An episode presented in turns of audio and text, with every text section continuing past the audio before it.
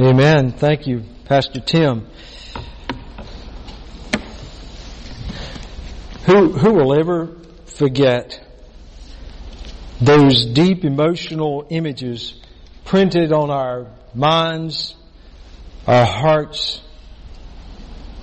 wave after wave of brave firefighters and policemen, including an elderly chaplain as they stormed the Twin Towers there in New York City that tragic morning, September the 11th, 2001. If you were around and you saw it, and you experienced it, I dare say it'll be one of those episodes in your life you'll never forget. Particularly those brave rescue volunteers or, or, or servants as they rushed into that towering inferno. You know, you may ask, what would possess a person to, to rush into virtual towering infernos knowing that there was a good chance you wouldn't come out alive? What would possess a person to do such a risky thing? And I would say it has to do with a calling all of those firefighters and all of those policemen and all of those people that rushed in, I don't think they had a lot of second thoughts. I don't think they were weighing out the options. I believe that the calling that was represented by the uniforms that they wore that day and the emergency gear that they wore that day said it all. Because you see, their calling was about saving lives not preserving their own. And as I think about that, people with such a calling are people that are driven by a deep conviction and a strong, serious commitment and unimaginable courage. You know, as we have been following the, particularly in the latter parts of the book of Acts, as we've been looking at the apostle Paul. And I always like to think of the apostle Paul as being a great example of what the Christian life is really all about. And in Paul's life, as we are looking in the book of Acts, this, the, the Acts of the Apostle, this historical account of the early church and the, and the missionary movement of the gospel given to us so meticulously by the gospel writer Luke, we learn a lot about the person of Paul. And then to fill in, you can read any of his epistles. And that will just kind of fill in all the other parts of his life to help you to understand what makes up a true man or woman of God.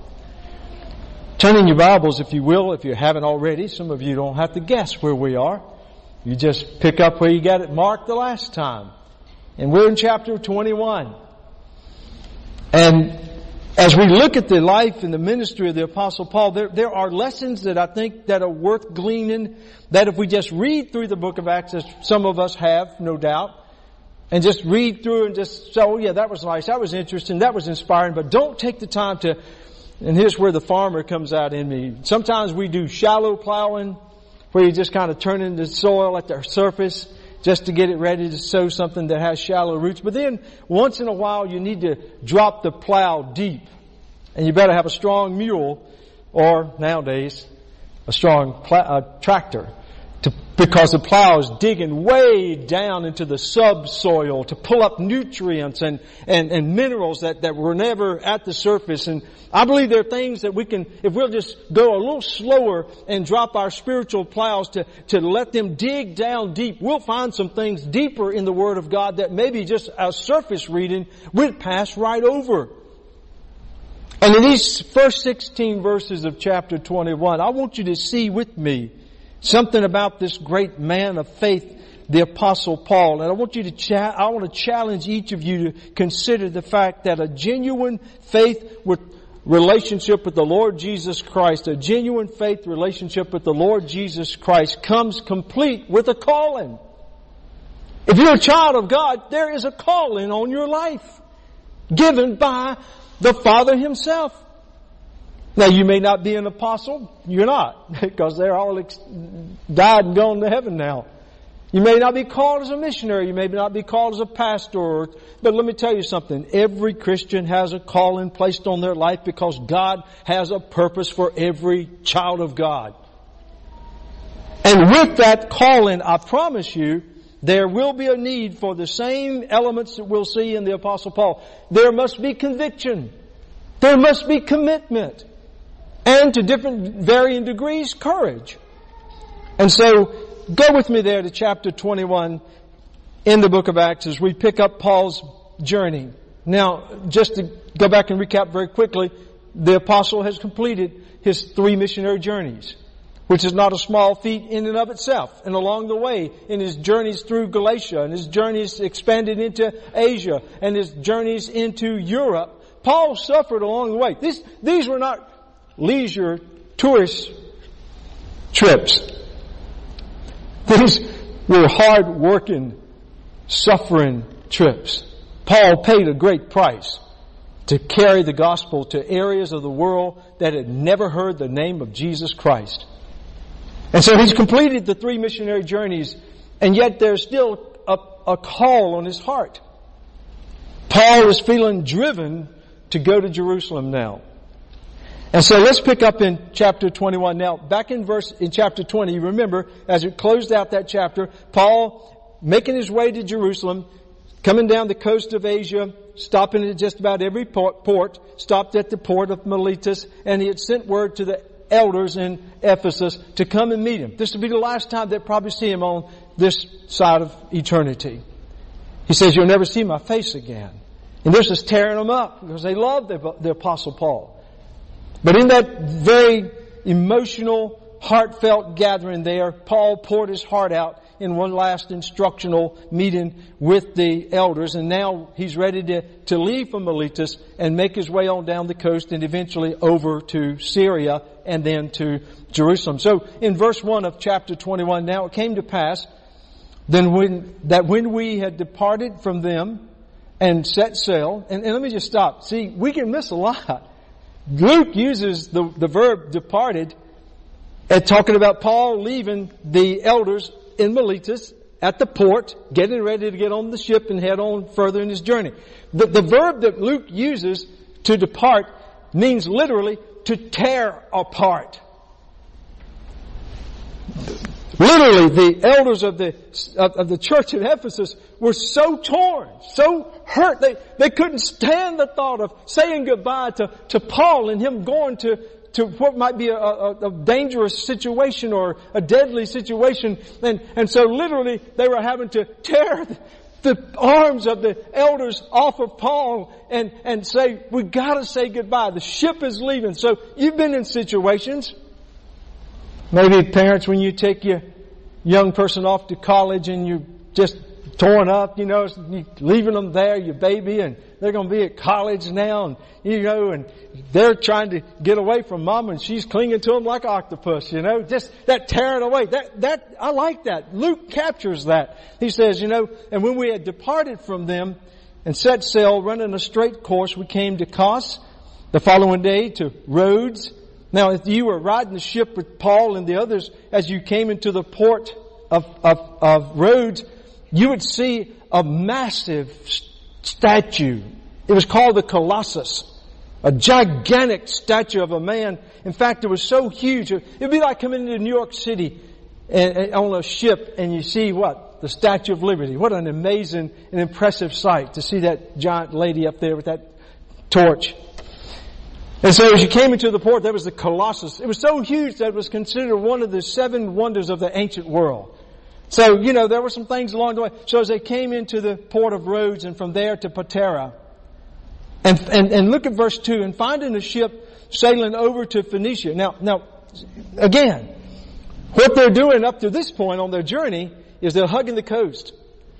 Paul and his, his companions are riding on small boats that don't like to get away from the shore, side of the shore.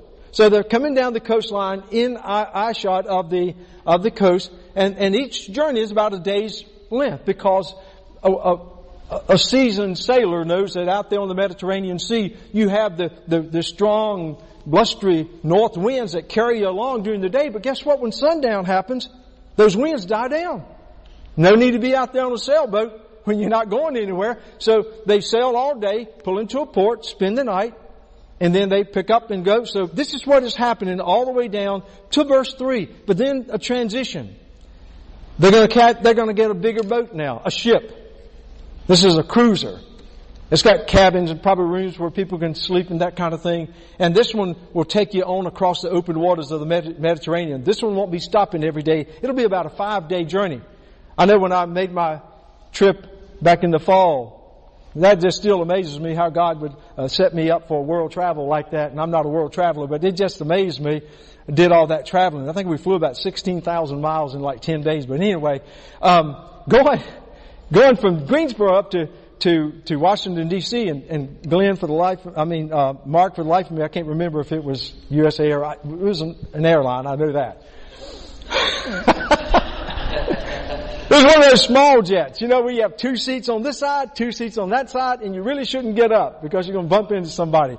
So, you know, we rode that small plane up to DC and, and, and got off the airplane and made my way over to the, and I remember going down the causeway to the, get on to the gate to the jet that was going to take us to Frankfurt, Germany. This would fly all night over the Atlantic Ocean. And I was looking at that jet. Now that was a big kahunga. I, I don't know if that's Greek for something. But anyway, I mean, it's a big plane. I mean, you know, it had like three seats on, on one side, maybe four or five in the middle, three over here. In fact, on the way over there, and, the Lord knows I'm, I'm, claustrophobic, and I was praying and said, Lord, you know, I'm going to be sitting in this airplane all night long, riding all the way to Frankfurt, Germany, and, and you know, and I'm claustrophobic, and please don't put me between two big people or whatever, and, you know, and guess what? I was the only one on my row over on that side. So I looked around, you know, as we got going, cruising pretty good, and I said, you know what?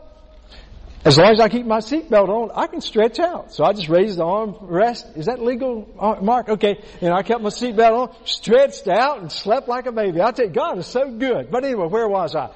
Paul's on the big ship now. And, and so now they're making their way from, um, from, from Patara uh, over to Phoenicia, and he says, as they were sailing in verse 3, we had sighted Cyprus, which is the island there, but you'll notice they didn't go into port there. He says, we passed it, or Luke's telling this, he says, we passed it on the left and sailed to Syria and landed at Tyre. For there the ship was to unload her cargo. And finding disciples, we stayed there seven days.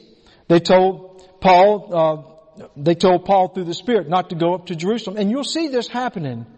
Paul's getting these warnings from the Spirit of God through people about danger that lies ahead for him in Jerusalem. And then in verse 5, Luke goes on to say, and, when we had come to the end of those days, we departed and went on our way, and they all accompanied us with wives and children till we were out on, out of the city, and we knelt down on the shore and prayed. Isn't that great? You, you see this, these are people that Paul what, you know, he didn't know them, but, but they knew that he was Paul. He gathered with them, fellowship with them, and then as they had warned him, and I'm sure they're trying to dissuade Paul. Paul, in our spirit, we just know that danger waits for you in Jerusalem. Is there any way that you cannot go up to Jerusalem? And, and, and I'm sure that Paul, you know, thanked them, but, but he proceeded. And we'll talk about that. But, but the fact is, they loved Paul so much that like the Ephesian elders, they went with him all the way to the ship men, women, their, their children, all whole families. Can you imagine the scene? As they all knelt there on the sands of the shore and oh, can you imagine the prayer that they prayed over their beloved, the apostle Paul, as he was getting on the ship to continue on his journey? What a powerful scene that is. Verse 6, when we had taken our leave of one another, we boarded the ship and they returned home. And when we had finished our journey from Tyre, we came to uh, Ptolemais and greeted the brethren and stayed with them one day. let's just pause there for, because I want you to see something. As we talk about Paul, we talk about his calling and his calling to follow the Lord no matter what. Our calling in Christ first comes and requires conviction. And let me just share with you how the dictionary defines conviction. Conviction is a strong belief or opinion. It's a feeling of being sure that what you believe or say is true. Dr. John MacArthur in his commentary said this, conviction presupposes a clear picture. It's so real in your mind. You're so deeply convicted that what you believe is actually true. You can, you can see it. Now let me ask you this. How many of y'all believe that heaven is a real place? Just a few? Alright, now your hands are coming on up there. It's a, it's a trick question. How many of you been there? Written a book? Please say no. Sure we believe heaven is real. Yes, we've not been there, but we have a faith conviction. A conviction by faith that heaven is just as real as the home that you'll go back to when you leave this place of worship today. And you see, it's because of our strong faith conviction that God gives us through the eyes of faith, you see those things as if they were actually in front of you. They're so real. And the things that Paul was experiencing in his call from the Lord, Paul knew that they were real, but Paul's not the only one. Paul's faith conviction actually is built on a long legacy of faith convictions. If you go back in the Old Testament and you see how many great men and women of faith. I was thinking about last week when Pastor Tim was bringing that beautiful message from a beautiful love story, the book of Ruth, and you talk about a woman of, of faith and a, a woman of conviction. Here she was, a Moabite. And she was, you know, going to go back to a foreign land with people she's never seen with her mother-in-law. And yet she knew that the God of the Hebrews was the true God, opposed to her own God. And her faith gave her the conviction that I'm going back there because there's the only way for real hope. She followed that. But, but Ruth is just one of many. You think about Noah. His faith conviction. He was convinced that the flood that God told him about was indeed coming. You think about Abraham, his faith convinced him that, that God was going to give him and his barren wife, Sarah, so many descendants that they would be a mighty nation. Listen, his faith convinced him that it was actually real before it actually happened. Think about Moses. His faith convinced him that God would indeed deliver his people out of bondage, take them through the wilderness, and bring them into a wonderful promised land, though he'd never been there, nor had any one of his generation been to where they were supposed to be going. But Moses had conviction. Joshua had conviction. His faith convinced him that not only would God take the people of Israel into the promised land, but deliver the land that God told Abraham his people would actually possess. Joshua was, was a man of great conviction. Faith conviction. David, that shepherd boy standing in front of a, a giant by the name of Goliath, he was convinced that God was going to kill that giant through him. And in doing so, glorify the holy name of God. Think about Daniel. Daniel was a man of great conviction. Daniel's faith convinced him that God would protect him even in a den with hungry, roaring lions. Shadrach, Meshach, and Abednego, those three Hebrew young men were men of conviction. They knew. They said it to King Nebuchadnezzar. If you have to throw us in the furnace, go ahead and throw us in the furnace. Because we're convicted in our hearts. Our faith tells us that even in a fiery furnace, our God will be with us. And so you see, Paul was simply adding his testimony to this long legacy of faith and convictions that his ancestors had left for him. And for Paul, it was a matter of following his conviction that Jesus Christ was saying to him all along the way, despite the warnings. Jesus had said, you will go to Jerusalem. And there you will do a great work. And Paul was convicted. He knew in his heart that he was supposed to take the offering that had been collected by the Gentile churches for the poor Christians in Jerusalem. And the Lord Jesus was leading Paul back there despite the risk to do what? To accomplish the will of God. You see, the success of any Christian's mission, including especially the apostle Paul, the success of every Christian's mission depends upon it being originated in deep faith conviction. In order for God's people to succeed in anything that God calls us to do, we must be a people of conviction. We must be convinced by our faith that God is calling us to do His will and His work. And so we have to depend upon that. That is what Paul was dependent upon. And so Paul leaves as he moves from port to port as he goes along. You'll see that there are people that are warning him all along the way. Now I want to remind you of something. There was no gun at Paul's head. There was no soldier escorting him to Jerusalem. There was no one saying to Paul, you've got to go. In fact, there were a number of people, as you saw, at different ports, back at that, that uh, Miletus, the, the Ephesian elders, I'm sure were trying to dissuade him from going further. As Paul stopped at the other ports, you know, that, tired, the, the, the, Christians were trying to warn him and, and telling him not to go. Listen, people would have been happy. They would have rejoiced if Paul says, you know what, I, I just don't think this trip to Jerusalem really is a good thing. I, I think I would put it on hold. And they would have rejoiced. But not Paul because you see, he was driven by a deep conviction that this is what God wanted him to do. Paul, you may recall in, in Philippians in chapter 2 verse 13, he says, it is God who works in you to know and to do of His good pleasure. Dear friend, let me tell you something. If you're in the Word of God, and you're praying and you're open to the Spirit of God speaking to your heart, you won't have to roll any dice or play any kind of game of chance or do any kind of incantation or ritual or chant or something to find the will of God. It's not mysterious. God is constantly telling us from His Word by His Holy Spirit, He'll let you know what His will is. The problem is so many times we're so distracted that we don't hear His will. We don't know His will. So what things do you see from God's holy word that God wants you to, to do?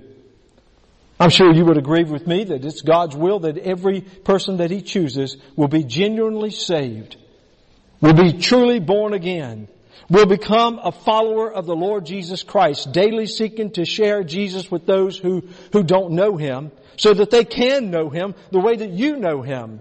I'm sure you would agree that God wants us all to do that. I'm sure you would agree that it's God's will that all of us take time to study the Word of God, to understand the Scriptures, to be open to the Spirit and commune with God, to communicate with God, to pray and let God speak to your heart. I mean, if I were doing a poll, surely you would all agree with me. Yeah, that's God's will. I'm sure that all of you would agree that God wants all of His people, all of the Christians to be actively involved in the local church where they'll assemble together. Doesn't the Word of God say, forsake not the assembling of ourselves together, as is the manner of some? He says, come together. And when you come together, encourage one another. When you come together, worship the Lord. When you come together, do kingdom work together. There's no mystery about what God wants His people to do while we're on this earth. He wants us to be regularly engaged in worshiping Him, serving Him, studying His scriptures, talking to Him. He wants us to give sacrificially of our time and our energy and our resources to advance His kingdom. These are things that God, you know, you don't have to wonder, is this God's will? Duh. That's a, that's a given. It's God's will and you know the scripture tells us that He says, as I am holy, so shall you be holy.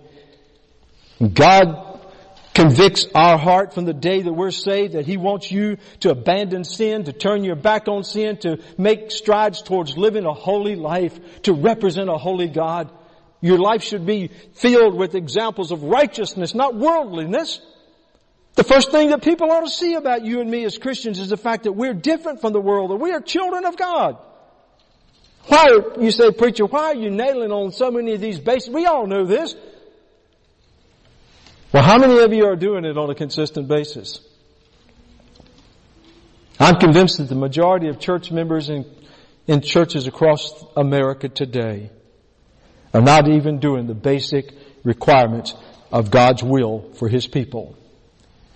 I'm convinced that most of the people whose names are on church rolls across this land, they are playing church and not being the church.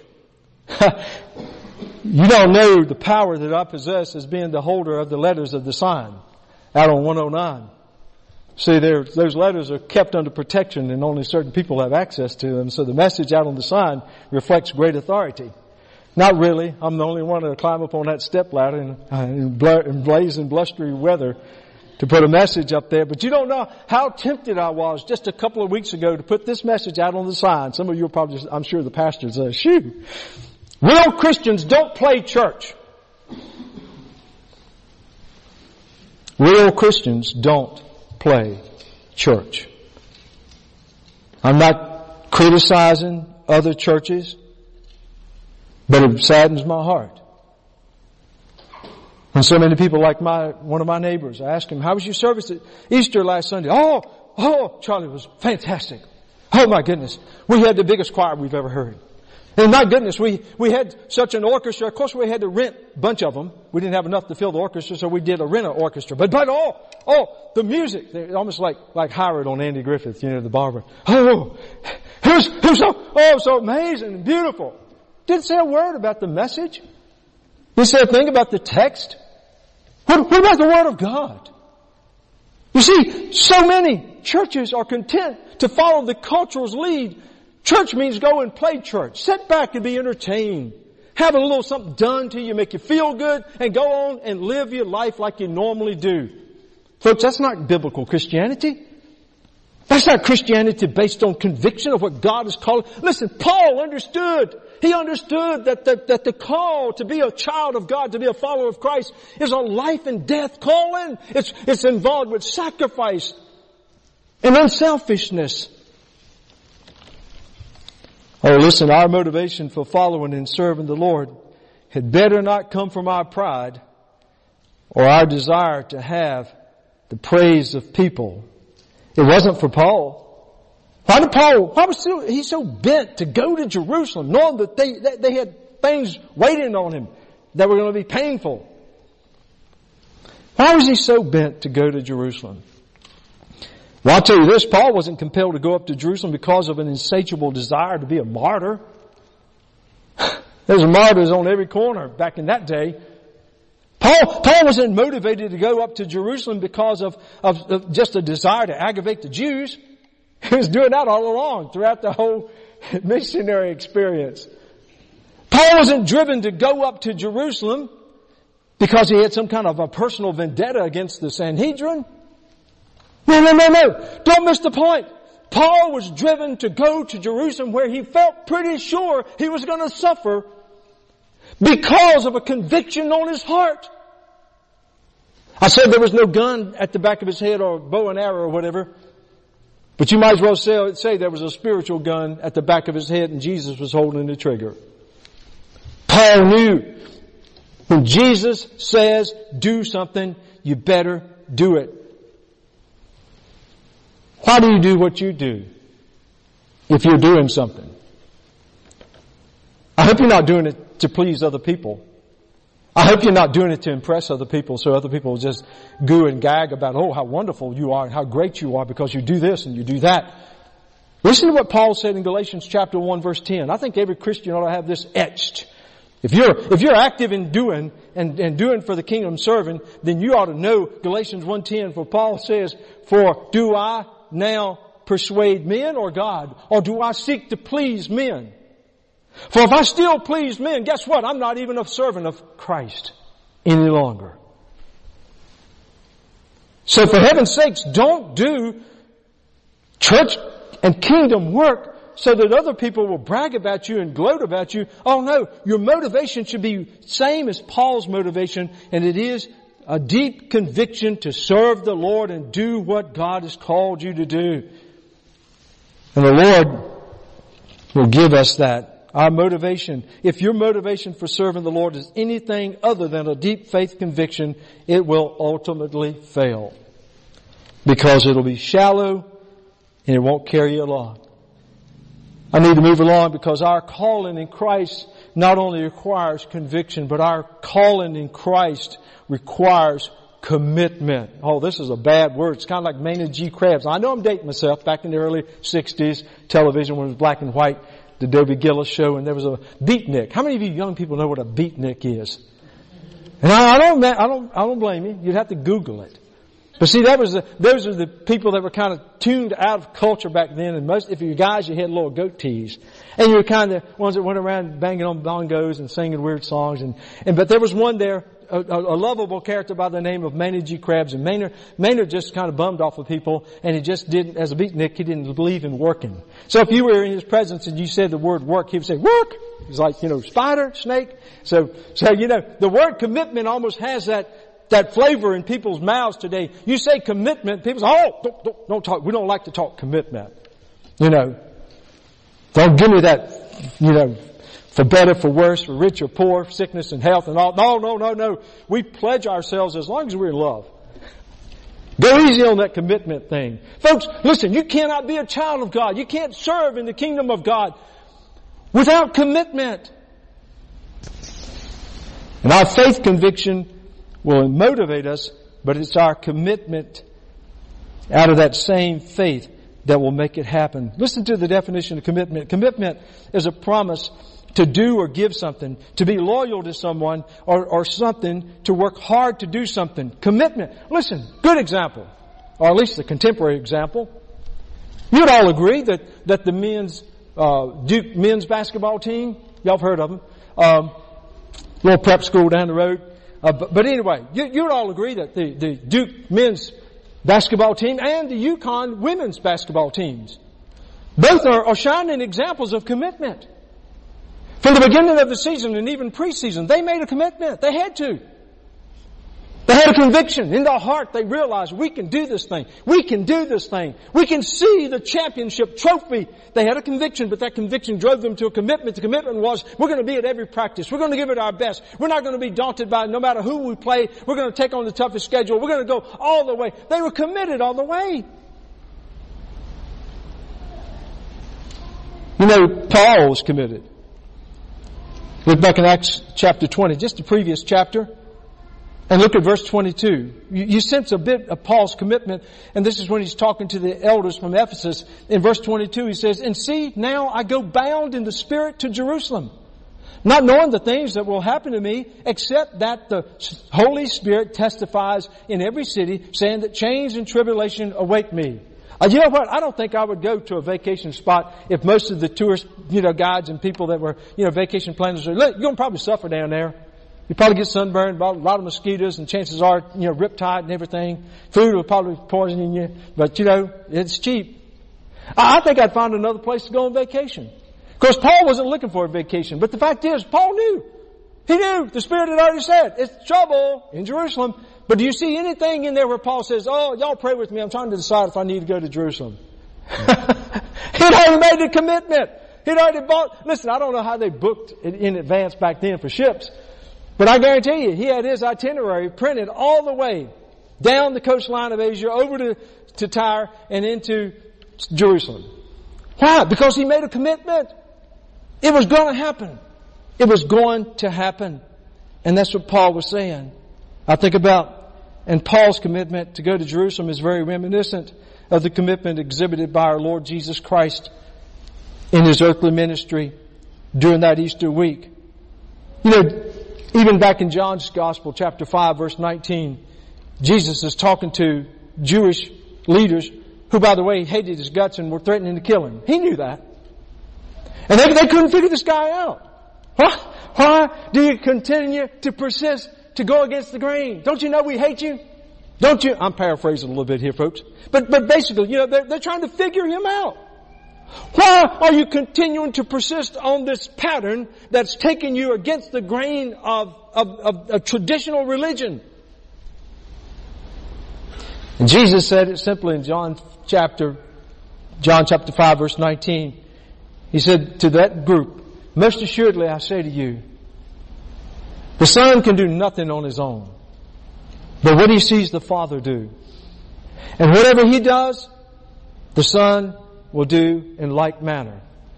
Jesus had told his disciples earlier at the Samaritan well where he met the woman there and, and, and they had gone to get food and they came back and they, and, and he said, I've already eaten basically. They, they said, well where'd you get any food? we don't say any McDonald's wrappers. You know, where, you, you say you've already eaten. Where'd you get any food? We didn't bring anything. But Jesus said something very pointed and I think we ought to understand to help us to appreciate the commitment of the Lord Jesus Christ. He said, my food is to do the will of the one who sent me. And Jesus modeled perfect commitment in the Garden of Gethsemane when he fell down in agony on his face before God the Father that hours from the cross and said, Oh my Father, if this cup cannot pass away from me unless I drink it, your will be done. Nothing would deter the Son of God from his deep commitment to carry out the plan of redemption that he and the Father and the Holy Spirit had set into place and into motion the day that Adam and Eve chose to sin and sin came upon the world and the curse of damnation fell upon humankind. Jesus knew before that point that he had made a commitment to go all the way to Calvary.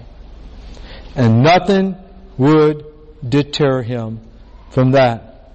Suffice it to say that nothing would deter Paul from going to, to, to, Jerusalem, and we see that despite the ominous clouds of danger that are continually, increasingly building on the horizon. The further he goes, the more ominous things get, the darker it looks over Jerusalem, and, and yet he continues with his commitment you know, you, you get a sense of this when the apostle Paul is writing to the church at Corinth in his second letter in 2 Corinthians chapter 4. Paul says in verse 7, but we have this treasure in earthen vessels that the excellence of the power may be of God and not of us. We're hard pressed on every side, yet not crushed. We're, per, we're perplexed, but not in despair. Persecuted, but not forsaken. Struck down, but not destroyed. Always carried about in the body of the dying of the Lord Jesus that the life of Jesus also may be manifested in us. And going further in verse 13, but since we have the same spirit of faith according to what is written, I believed and therefore I spoke, we also believe and therefore speak, knowing that he who raised up the Lord Jesus will also raise us up with Jesus and will present us with you. Paul was 100% committed to the, to the mission that God had called him to. Not even all the dangers and not all, all the threats could cause him to change his mind. How committed are you? How, how committed are you to the Lord Jesus Christ? Would it be a shameful thing to understand in reality that you may be more committed to some social club or some group of friends or even to your family than you are to the Lord Jesus Christ?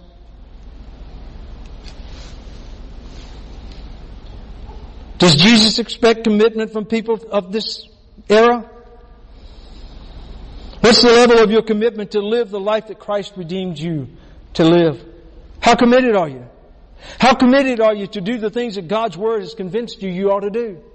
How committed are you to be a witness to Him no matter who He may take you to? Listen, ask yourself, have I signed on to the Lord's call, a commitment expressed in Luke's Gospel chapter 9 verse 23 when Jesus says, if any man come after me, let him deny himself, take up his cross daily and follow me.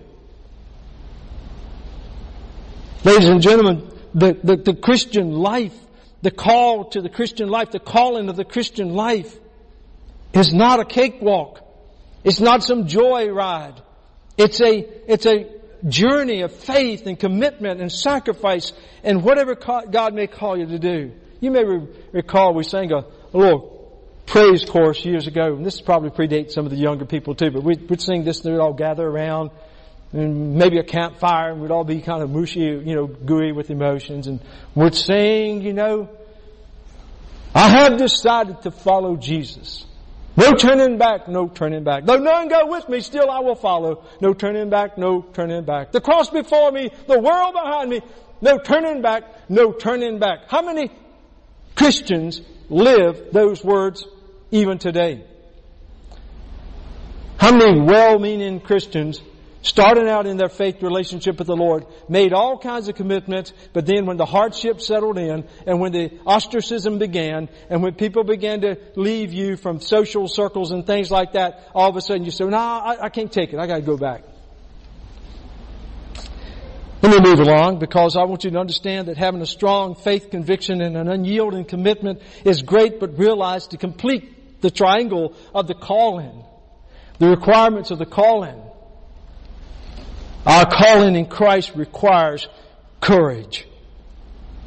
The Lord had previously warned His disciples in the Gospel of Matthew chapter 10 verse 16 through 22. I won't go back, but you can go back and read there in Matthew, Matthew's Gospel chapter 10 verse 16 through 22. Jesus basically told His disciples, listen, I, I, I send you out as sheep in the midst of wolves. Let me tell you something. I've never thought about being a sheep. They're supposed to be pretty dumb creatures. Cute, but dumb. But, but I, I can, I can assure you that given the opportunity, if a sheep is in a fold and, and, and, the, and the master opens up the gate and the sheep can go out of the fold if he wants to, but he looks out there and there's two dozen very hungry, mean looking fang showing wolves, the sheep would probably say, oh, I think I'll stay in here with Harry and Joe and the rest of them. Jesus said, I'm sending you out. I'm pushing you out of the fold. I'm propelling you out into a world that is made up of hungry wolves and you'll be like a sheep. Folks, that takes courage. It takes courage to follow Christ. Paul knew that. And out of that conviction that he had and the commitment that he had arose a God-given level of courage that's unrivaled by the world today. Just imagine, I know you're familiar with that passage over in 1 Samuel chapter 17. You don't have to turn back there because it'll ring like a bell. But just imagine, just imagine, if you will, a ruddy, very young, inexperienced shepherd boy. Standing out there all alone on a battlefield with nothing but a sling and five smooth stones. And he's staring into the glaring eyes of a nine foot tall giant of a man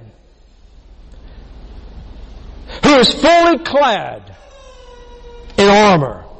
I mean complete with bronze knee guards. Armor that weighs as much as 125 pounds. Shoot, I, would have to drag that onto the battlefield, much less wear it. He's got a javelin poised between his shoulder blades in a sheath. This giant does. He's carrying a spear so big that the head of it, just the head of the spear weighs some 16 pounds.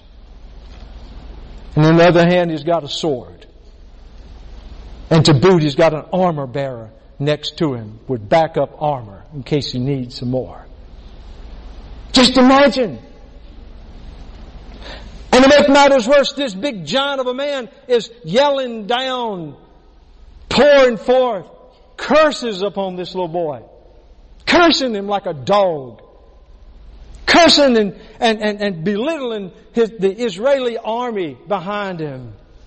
And worst of all, out of his filthy Philistine mouth pours forth gut-wrenching blasphemies against the God of this shepherd boy and the Israelites. Just imagine. You're that shepherd boy. In that situation. The scripture tells us that David ran. And some of y'all are saying, "Shoo, I would too, man. I'd be booking it, brother. And uh, no, he ran. With the sling swinging. Ran towards the giant who was cursing him, blaspheming his God. And as he's running, I want you to hear what he yelled to that big giant. He says, you come against me with a dagger and a sword and a spear, but I come against you in the name of Jehovah Sabaoth, the Lord of hosts, the commander of the creation, the one who has victory over every adversary and you will die today. And with that, he let that stone go and brothers and sisters, as if it were guided by a laser, that smooth stone found its way all the way up to that tall giant's forehead and sank into his head and you know the rest of the story. What could possess a young, inexperienced shepherd boy to do such a thing. Where did he find such courage? I'll tell you where he found his courage. Where you'll find your courage when you're facing troubles and trials and hard, hardship. It's in your faith in God. David knew that giant was going to die that day. He was convicted in his heart that that giant had to die that day. He was committed to making sure that giant died that day. And he had the courage to know that his God would bring that giant down. Our Lord Jesus Christ, the perfect example of courage. He was a meek man. But don't you dare confuse meek with weak. Someone described meekness as power under control. Why shucks, when he got up off of his face, his knees, and stood up and began to walk out of the Garden of Gethsemane that night, he knew the soldiers were there. He knew his betrayer was there. He knew what lie ahead for him. But you talking about courage. Stepping out of that garden and walking into the midst of that murderous bunch. Let me tell you something. He didn't flinch not, a, not, not once. And when even he said, he asked, who are you looking for? He knew who they were looking for, but he wanted to hear them say it. And they said, Jesus. And even when he said his divine name in his answer, he says, I am. Ladies and gentlemen, John's gospel says those big burly soldiers were knocked down, fell back. Just the power of his name. Listen, you understand the power that he possessed in his person at that point? He could have slayed every one of them. He could have destroyed the whole Roman army and Rome with it and the Caesar and every evil person on the face of the earth. He had the power to do so, but he realized that was not the plan. Jesus. Wow. What courage. Paul demonstrated great courage as he moved forward. Look with me Verse 8. On the next day, this is chapter 21, lest you forgot.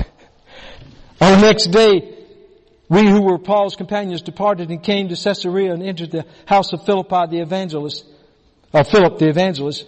I think it's interesting. Philip's ministry began because he was running from Paul, Saul of Tarsus. Isn't it ironic that he gets to Caesarea and who's, who's going to host Paul? Philip. That's just the way God works. Verse 9, now this man had four virgin daughters who prophesied, and doesn't say much more about that, the fact that they had the gift of prophecy. But look at verse 10. And as we stayed many days, a certain prophet named Agabus, and you may recall back in chapter 11 verse 28, this same prophet came on the scene, told the church leaders there was going to be a terrible famine, and sure enough it occurred. Agabus came down from Judea. When he had come to us, he took Paul's belt. Now follow along. He's painted a picture bound his hands and feet and said, thus says the Holy Spirit, so shall the Jews at Jerusalem bind the man who owns this belt. Everybody looks at Paul. And deliver him into the hands of the Gentiles. Now look at verse 12. Don't miss this. Who's writing this? Luke. Luke. Verse 12. And when we heard these things, both we and those from that place pleaded with him not to go up to Jerusalem. Listen, Luke's in on the game now. Luke said, oh, I can't take it, Paul. Please don't go. Timothy jumps in. Silas jumps in. All the Gentile uh, representatives from the churches, uh, everybody is, is now saying, oh, Paul, please, please, what more do you want to see? It's going to be disastrous if you go to Jerusalem. Look at verse 13. Paul answered, what, what do you mean by weeping and breaking my heart? he basically said, look, hey, you, you're killing me. it's hard enough. You're, you're killing me with all this grief and everything. He says, what do you mean by all this? You're breaking my heart for I am ready. I am ready not only to be bound, but also to die at Jerusalem. Why? For the name of the Lord Jesus. Despite the graphic warnings of the prophet Agabus, Paul remained courageous. He remained strong in his, in his resolve. He knew what was lying out there for him. And his courage moved